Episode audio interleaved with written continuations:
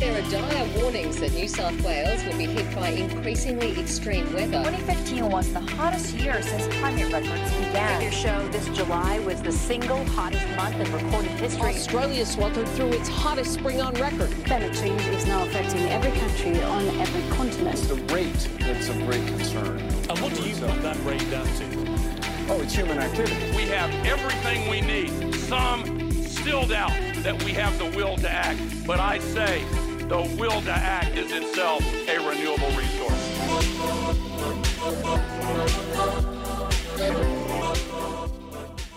Hello and welcome back to Climactic. I'm your host, Mark Spencer.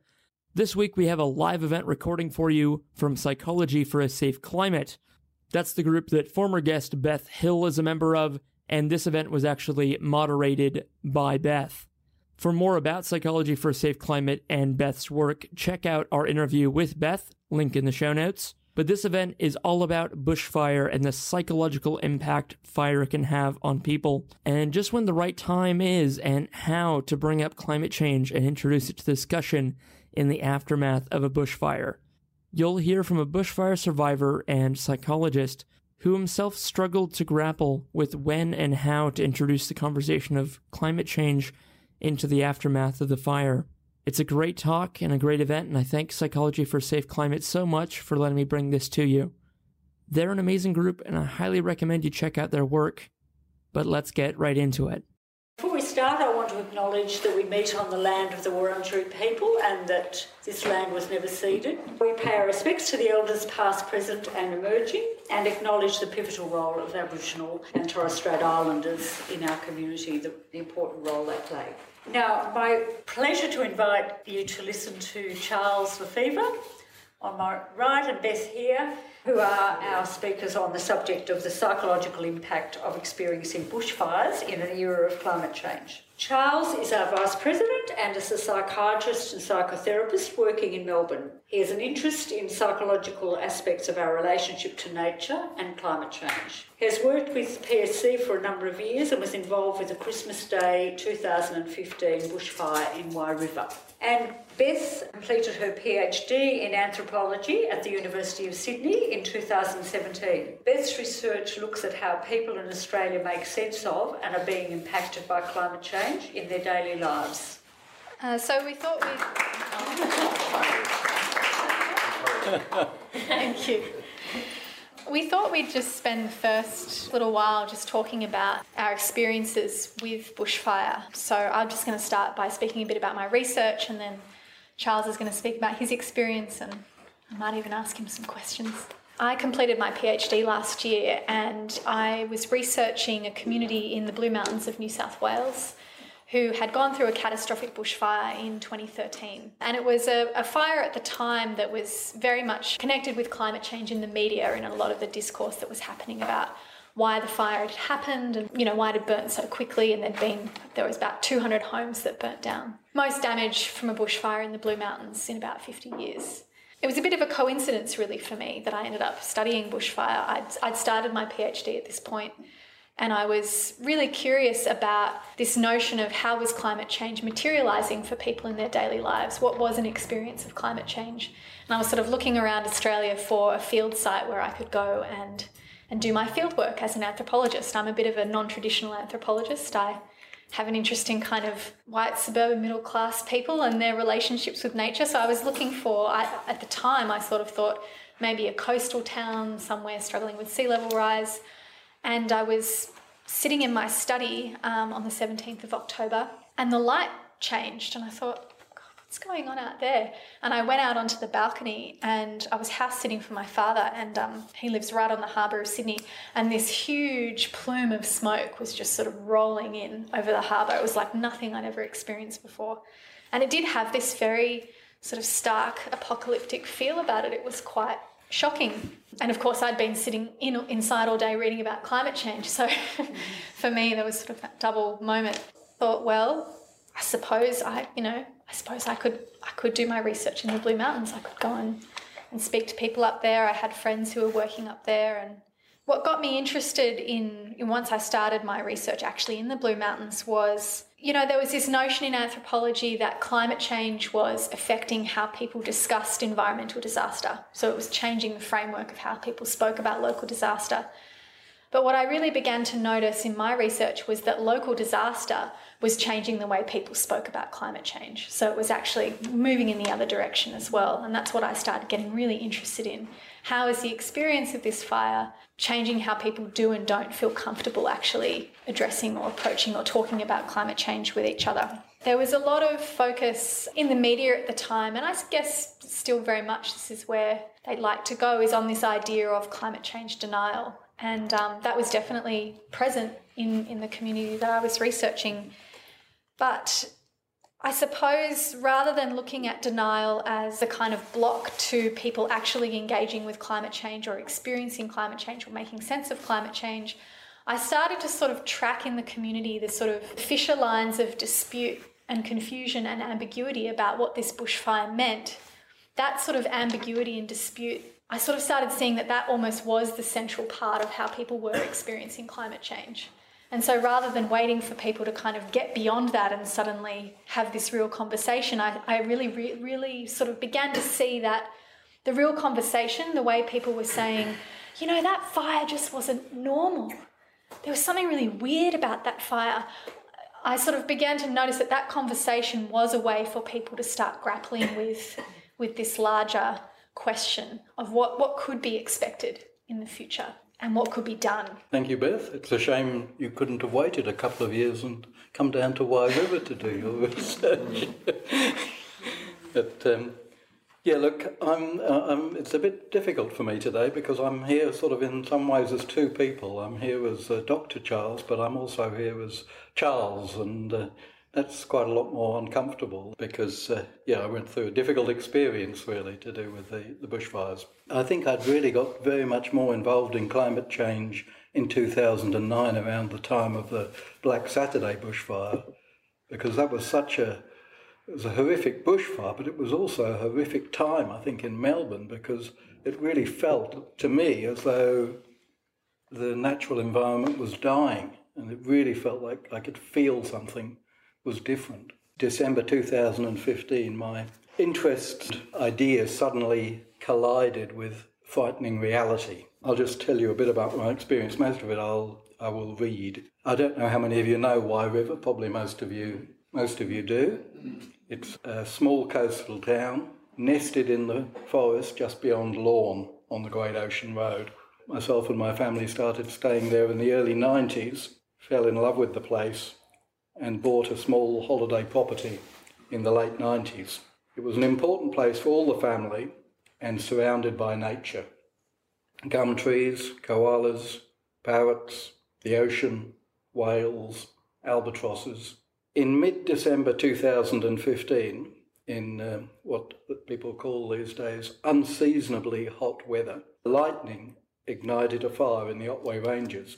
The fire continued, and on Christmas Day, a hot northerly wind propelled the fire to Wye River and Separation Creek in close to Lorne. We were in Melbourne watching events unfold on TV, hoping against hope that we might dodge the bullet. Gradually became very apparent that that wasn't going to be the case and that fire had entered both townships and uh, houses had been destroyed. The TV images were very shocking. On Boxing Day morning, our fears were confirmed in a brutal text message Your house is gone. Sorry. We knew the guy who sent it. He was one of the firefighters who we knew in Wye River, but he was obviously been working all night, poor guy. The fire destroyed 115 properties, but no lives were lost, fortunately. Of properties lost, the vast majority were of holiday homes like ours. We were in a state of shock and grief at the loss of our much loved house, in the meantime, people weren't allowed back into the affected area other than to see their property. There were issues of hazardous trees, asbestos, and water polluted by fire retardant. There was much support needed and provided in those early days. On our return to Wye, the blackened landscape on the way was hard to recognise. Fire had burned all the way down to the ocean road. So by the time we'd got there, some trees had already been removed and there was much temporary fencing Our property was rubble, apart from some twisted metal and, interestingly, our statue of Venus, the goddess of love, survived. was about all. It was a surreal day as well, a beautiful, warm, blue sky day. Our next visit felt more real, but frightening and upsetting. We had to wear protective gear. We had a closer look at our house, everything destroyed, bits of things, pieces of asbestos. The thing really from the whole episode that I miss most was our nature diary, which was written in by us and by visitors. And really, I guess it represented all the shared experience that we had of being there and all the, the sharing of being in the natural environment. There were a number of community meetings in Wye and Melbourne with various representatives from different organisations the Shire, local Shire, Emergency Management Victoria, the government, and Grocon, who were in charge of the works. There was much anger and upset in the meetings about insurance, etc. The clean-up occurred, removing all the debris, and then came other issues. Two major issues which caused much frustration and grief were tree removal and BAL ratings. I don't know if you know about the BAL system, but it's called Bushfire Attack Level. I think it was introduced after the Black Saturday fires and basically grades property in terms of their bushfire level. Essentially, what it means is the level that you have to build to in, in areas to be compliant. So there'd been very poor communication on both those issues and much anger and grief. An arborist had suggested removing many trees, and this started. And I wrote a, a letter, and I'll just read part of it because it sort of shows the sort of a bit about my state and also the combination of Charles and Dr. Charles that were sort of trying to work together, but I don't think they I think they failed rather badly. But uh, so I wrote, I've been very distressed. This was part of the letter. I've been very distressed by the situation and have found it quite traumatic. As a psychiatrist, I know that any tree felling at this time is inevit- inevitably causes further grief and trauma. However, the sense of powerlessness, hopelessness, and helplessness, as occurred with the fire, and lack of information engendered by the process itself, just adds further trauma. For most of us with properties in Wye, the natural environment is very important to us. So to lose any more trees than absolutely necessary in the aftermath of the fire adds to the loss and grief. Unnecessary tree removal not only has unwanted physical effects, for example, erosion, effect on ecology, but also major psychological and social effects. I'm very concerned about the mental health of the community at this point. Unfortunately, there were rather mixed results from this initiative to, to the minister. Another arborist got involved and suggested removing more trees. It was then left to individuals, which was a positive thing, whether they would actually consent to that occurring or not. There'd also been little communication about these BAL ratings until they were disclosed. Many houses were in the most extreme category, which is called BAL FZ. FZ means flame zone, which is a very sort of traumatic word itself. There was much anger about the apparent arbitrariness of this.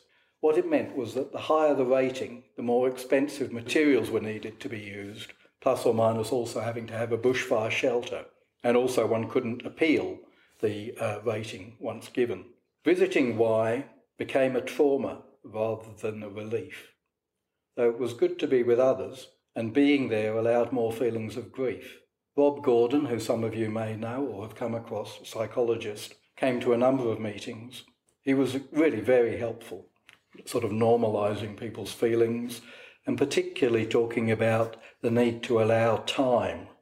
And uh, I think that was probably a very important thing to just the whole realization that one's whole brain and mental functioning was going to be affected actually for some considerable time after the fire, which in retrospect I can recognize within myself. A community resilience committee was formed and various subcommittees I was on the Community Connection and Wellbeing Committee and I did liaise to an extent with Rob. People really were suffering, particularly those obviously who were permanent residents. And a psychologist saw a number of people supervised by Rob. People were deciding whether to rebuild. Many decided early on to rebuild. We'd decided to, but moved pretty slowly. it was also very difficult because later in the year there were very heavy rains and landslides. And there was a major landslide in Wye, which meant that some of our land might have actually is completely disappeared down the hill. Fortunately, that didn't eventuate. 2017 was not as obviously traumatic, although there was less support as GROCON had moved out and community meetings had stopped. It was still difficult. The landscape was slowly recovering, but some trees who'd lost contact with their community of trees were not recovering, and people likewise. We engaged an architect last year, and we've just got our building permit, so we're about to start building in the next few weeks, which is exciting, but also a bit scary, particularly in terms of the potential long term consequences. So I'm, I'm so um, struck by how many similarities there are in hearing you speak about your experience and, and in what I encountered in the Blue Mountains as well. And I'm sort of curious to ask you in your dual roles here as as Charles, you know, bushfire survivor, and as you know, Dr. Charles. I guess particularly the thing that I was struck by is the way you spoke about the recovery process itself and the sort of the powerlessness and the trauma and uncertainty that sort of began with the fire and the way that it was then protracted and almost um, intensified through the recovery process because of the removal of the trees and because, in particular, of the BAL rating process. So I know when I interviewed a lot of people, this was the thing they would always end up talking to me about for the longest time. All of the different um, adjustments they had to make to their building plans for their for their house to be up to the flame zone standard, and their just complete bewilderment at why their next door neighbours had a completely different rating to them, and thus it was costing them fifty thousand dollars less to build, and almost this sense of what is it that's being communicated here about how much the risk has actually changed that we didn't understand beforehand? Yeah, look, I think we knew from the beginning that, yeah, the risk was obviously pretty high. I mean, I think we both knew intellectually, in a way, mm. that climate change was an important factor.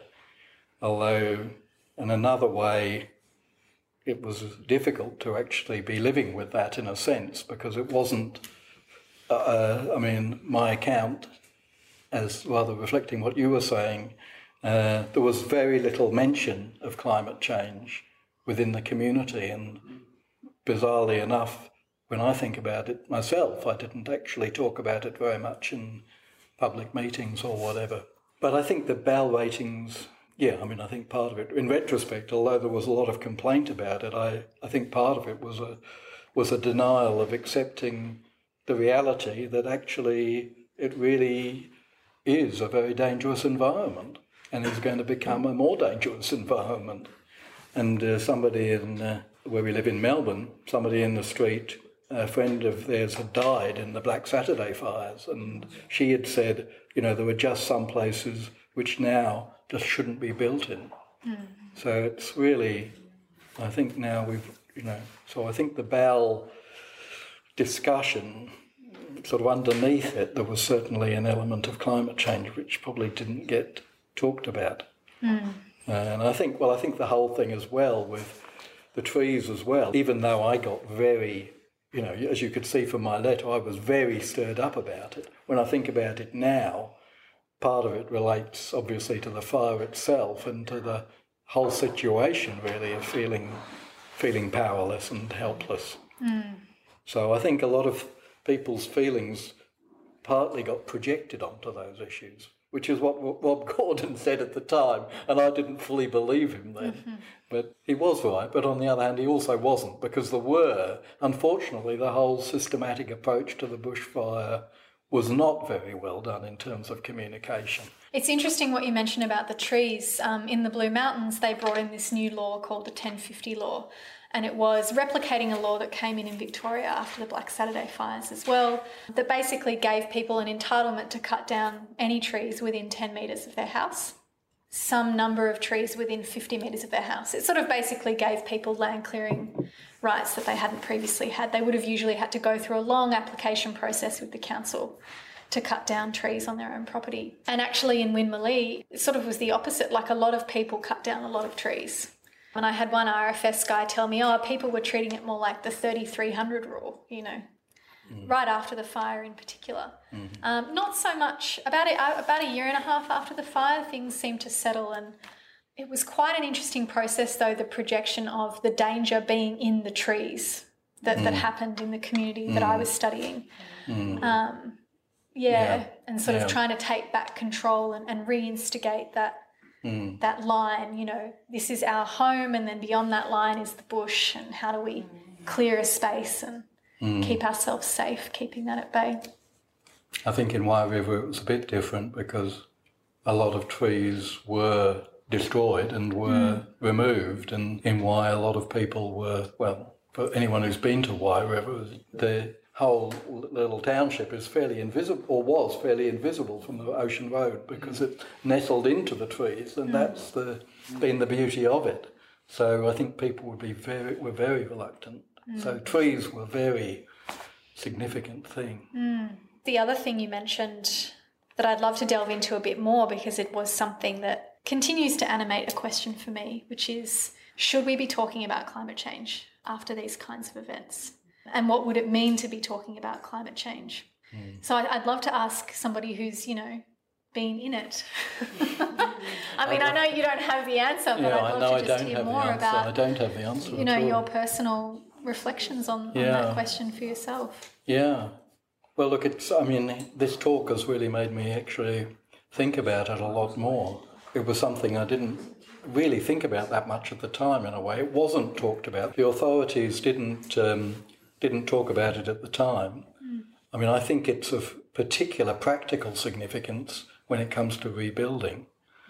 But I also think, personally, I don't actually see why there isn't a reason to actually mention it right from the outset. If there is some footprint there, particularly in a public meeting, because people are probably not really going to take it in then, because Mm. there's, you know, I think George Marshall talks about the hierarchy of anxiety. I mean, people are just going to be far and away more anxious about other things than about climate change. But as Mm. time goes on, they're probably going to be able to take it in more and think about it. But Mm. it's a difficult thing because I think, you know, I think my own brain was much more working much more primitively than I would have liked to have thought for quite a while. And uh, so I ended up, I went to a meeting the beginning of this year about the uh, action plan for the Great Ocean Road and uh, there was a meeting in Wye River about that, and I brought up climate change there, and could be talked about in that setting, but that was different. Mm. And I was saying, you know, that the bushfire had obviously the imprint of climate change on it, but Mhm. during the fire itself, it was difficult, I think, to, to talk about. And I suppose also because I was there, you know, I wasn't there as Dr. Charles, I was Charles, and I was really, uh, I was very distressed in the whole situation. Yeah. And it wasn't, even though intellectually I was involved with it and I was working with PSC at the time personally, it was, you know, difficult to really engage with it. So I can very much understand the difficulty. I can too. You know, like I went up to do research, you know, in my own mind, ostensibly on climate change. Mm. And then, of course, when you land in the local reality, you have to respect what is at the forefront for the Mm. people that you're working with Mm. um, and asking questions of. And, and that balance between both holding climate change as a part of this story because it was what I was interested in, but at the same time allowing people to tell their own story the Mm. way that made sense to them Mm. was a really, really interesting tension in Mm. my research. And I had, I actually became quite good friends with one woman who, who lost her home, and um, she took me down to her property just before they started rebuilding. And it was this really windy day, really blue sky, and just this vast feeling of kind of emptiness and just the, the quality of like obliteration that was there, even for me standing with her in that moment thinking about saying anything to do with climate change just felt completely Mm. ridiculous. Mm. Like it was just like, you know, you're sort of in the visceral experience of of the loss and the destruction. It just, yeah, even even though that was kind of in the mix for Mm. me as a researcher, Mm. and it really struck me then. Oh, this is what this is what the recovery workers are talking Mm. about. Mm. Mm. you know, like when you're standing there with someone, um, I think there is a fear of appearing insensitive. You know, the issue because it's so associated with politics and it's considered to be politically controversial. You're sort of afraid of maybe Mm. politicizing someone's very raw, real experience. Mhm. So could, could I just ask Yeah. you, what did you, I mean, uh, you asked me the question about that, but I'm just wondering what your thoughts were after doing your research in terms of how much it could be talked about. I mean, I guess you were in a sort of fortunate position that you could talk to individual people and gradually Mm. build up a relationship where they could potentially then talk about it. Yeah. But how much it could be talked about to the community or Mm. quite how you would actually actually do it if you were managing the situation. what do you think? Um, well, I know that for me, um, I, I was living there for six months before I sat down and formally interviewed anyone. And I took quite a lot of time to sort of, yeah, to really try and get to know people and understand what was happening for them. And when I started conducting my interviews, yeah, there were quite a few people who I'd get to the sort of middle section that was specifically about climate change. And people would often be a bit like, oh, this is unexpected.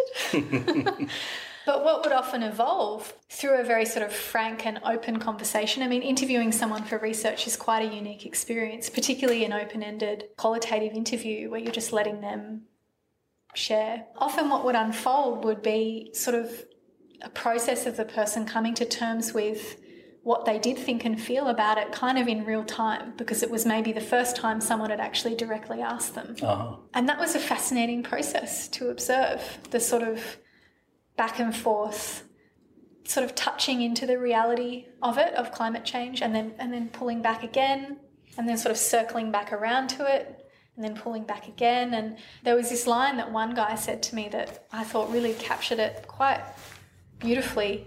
I asked him something about climate change, and we've been talking about it for a while, and then he looked at me and he said, Well, it's a little bit real, isn't it? and uh, I thought, yeah, that's that's how it is for people. It's a little bit real. Nobody's nobody I spoke to was was denying that it was happening, but no, nor did anyone really want to say it's really, really real and it's big and real. It was, you know, it needed to be held at a distance in some way. Mm.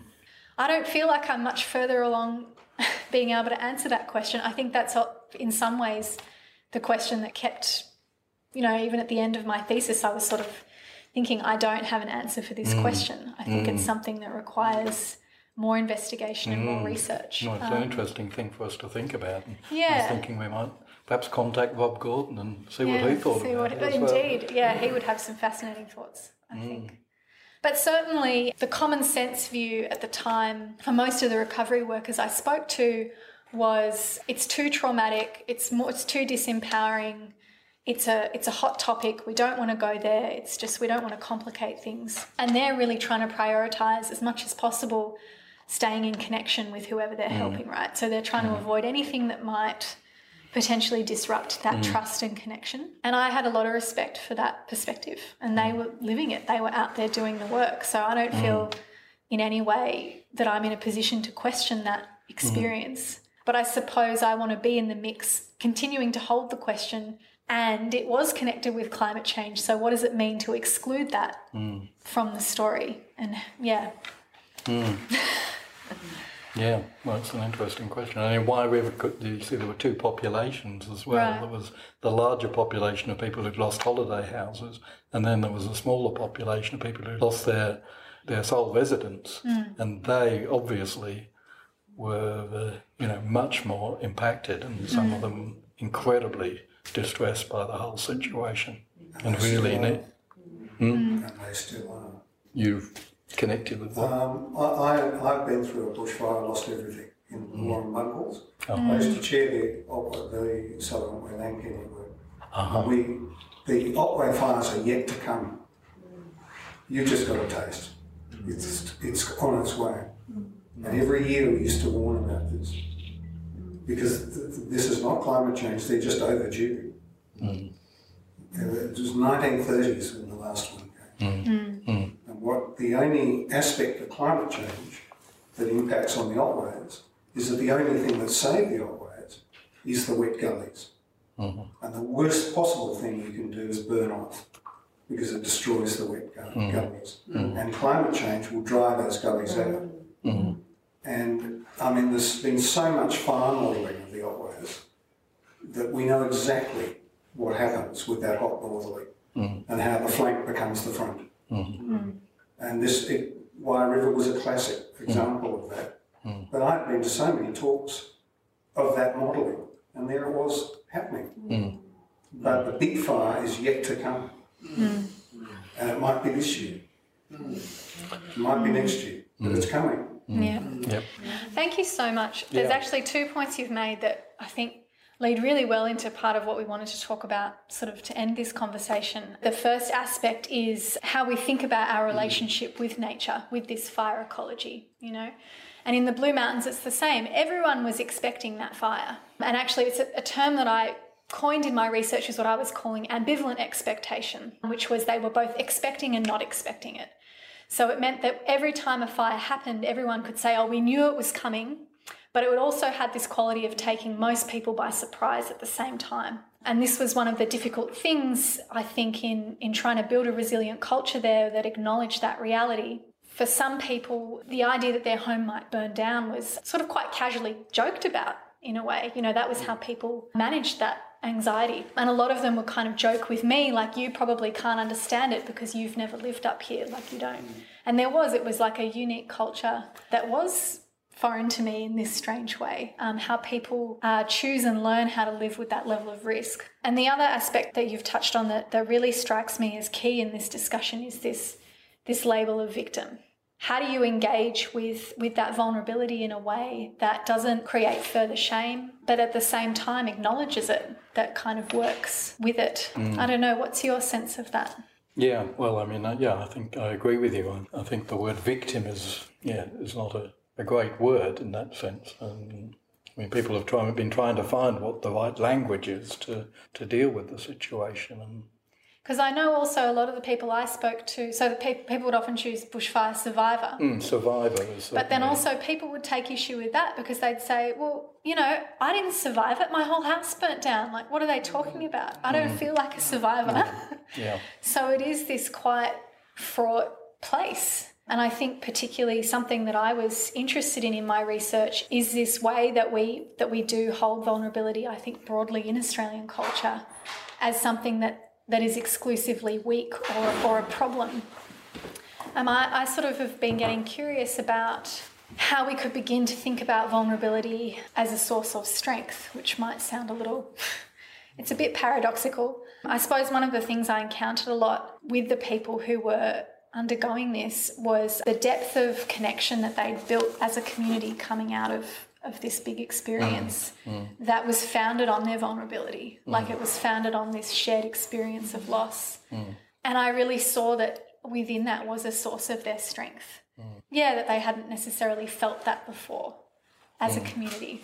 What Beth's getting at is very important, this whole issue of vulnerability, because we're talking about it both in terms of uh, vulnerability and sharing it with other people, but also our whole relationship with the natural environment in a sense. And I know it's something that Beth talks about quite a lot, and I've also spoken about that whole question of the connection with nature and a sort of, if you like, respect versus the whole side of the desire to control nature, which I think is a very big issue and is, uh, well, we could talk about it all night, really, but it's, it seem, it's so connected to climate change as well, of course. So from that source, I think, comes an awful lot of, well, denial, if you like, but also if we can accept that connection more as a society or philosophically, then that I think, well, I think it's vital really to, to have a shift of that paradigm to combat climate change, to be honest.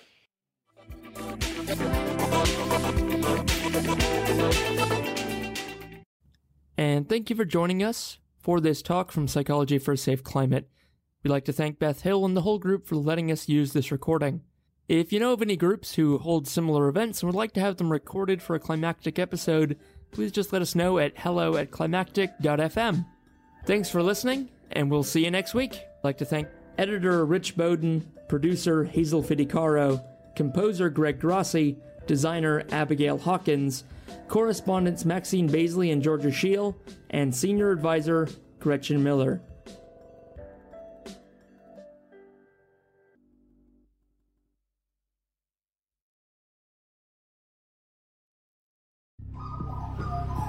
The Climactic Collective.